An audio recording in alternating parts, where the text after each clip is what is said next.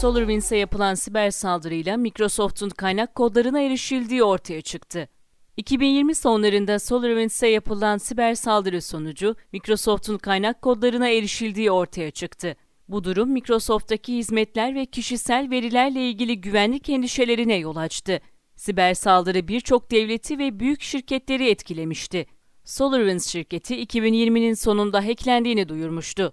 Hackleyenin ise SolarWinds'e bağlı olan yazılım Orion olduğu ortaya çıktı.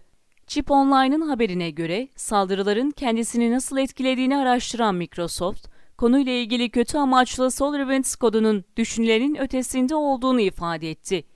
Microsoft devamında hackerların Microsoft'un bazı kaynak kodu kütüphanelerindeki kaynak kodunu görebilmeyi başardıklarını söyledi. Fakat erişime imkan tanıyan hacklenmiş bu hesap herhangi bir kodu veya sistemi değiştirme yeteneğine sahip değildi. Microsoft, SolarWinds saldırısı için birçok ülkeyi gösterse de ABD Rusya'yı işaret ediyor.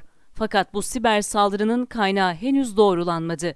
Saldırı Microsoft ve birçok şirketi de etkiledi. Microsoft yaptığı açıklamanın devamında saldırının sonuçlarının önümüzdeki haftalar belki de aylar boyu ortaya çıkmaya devam edebileceğini söyledi.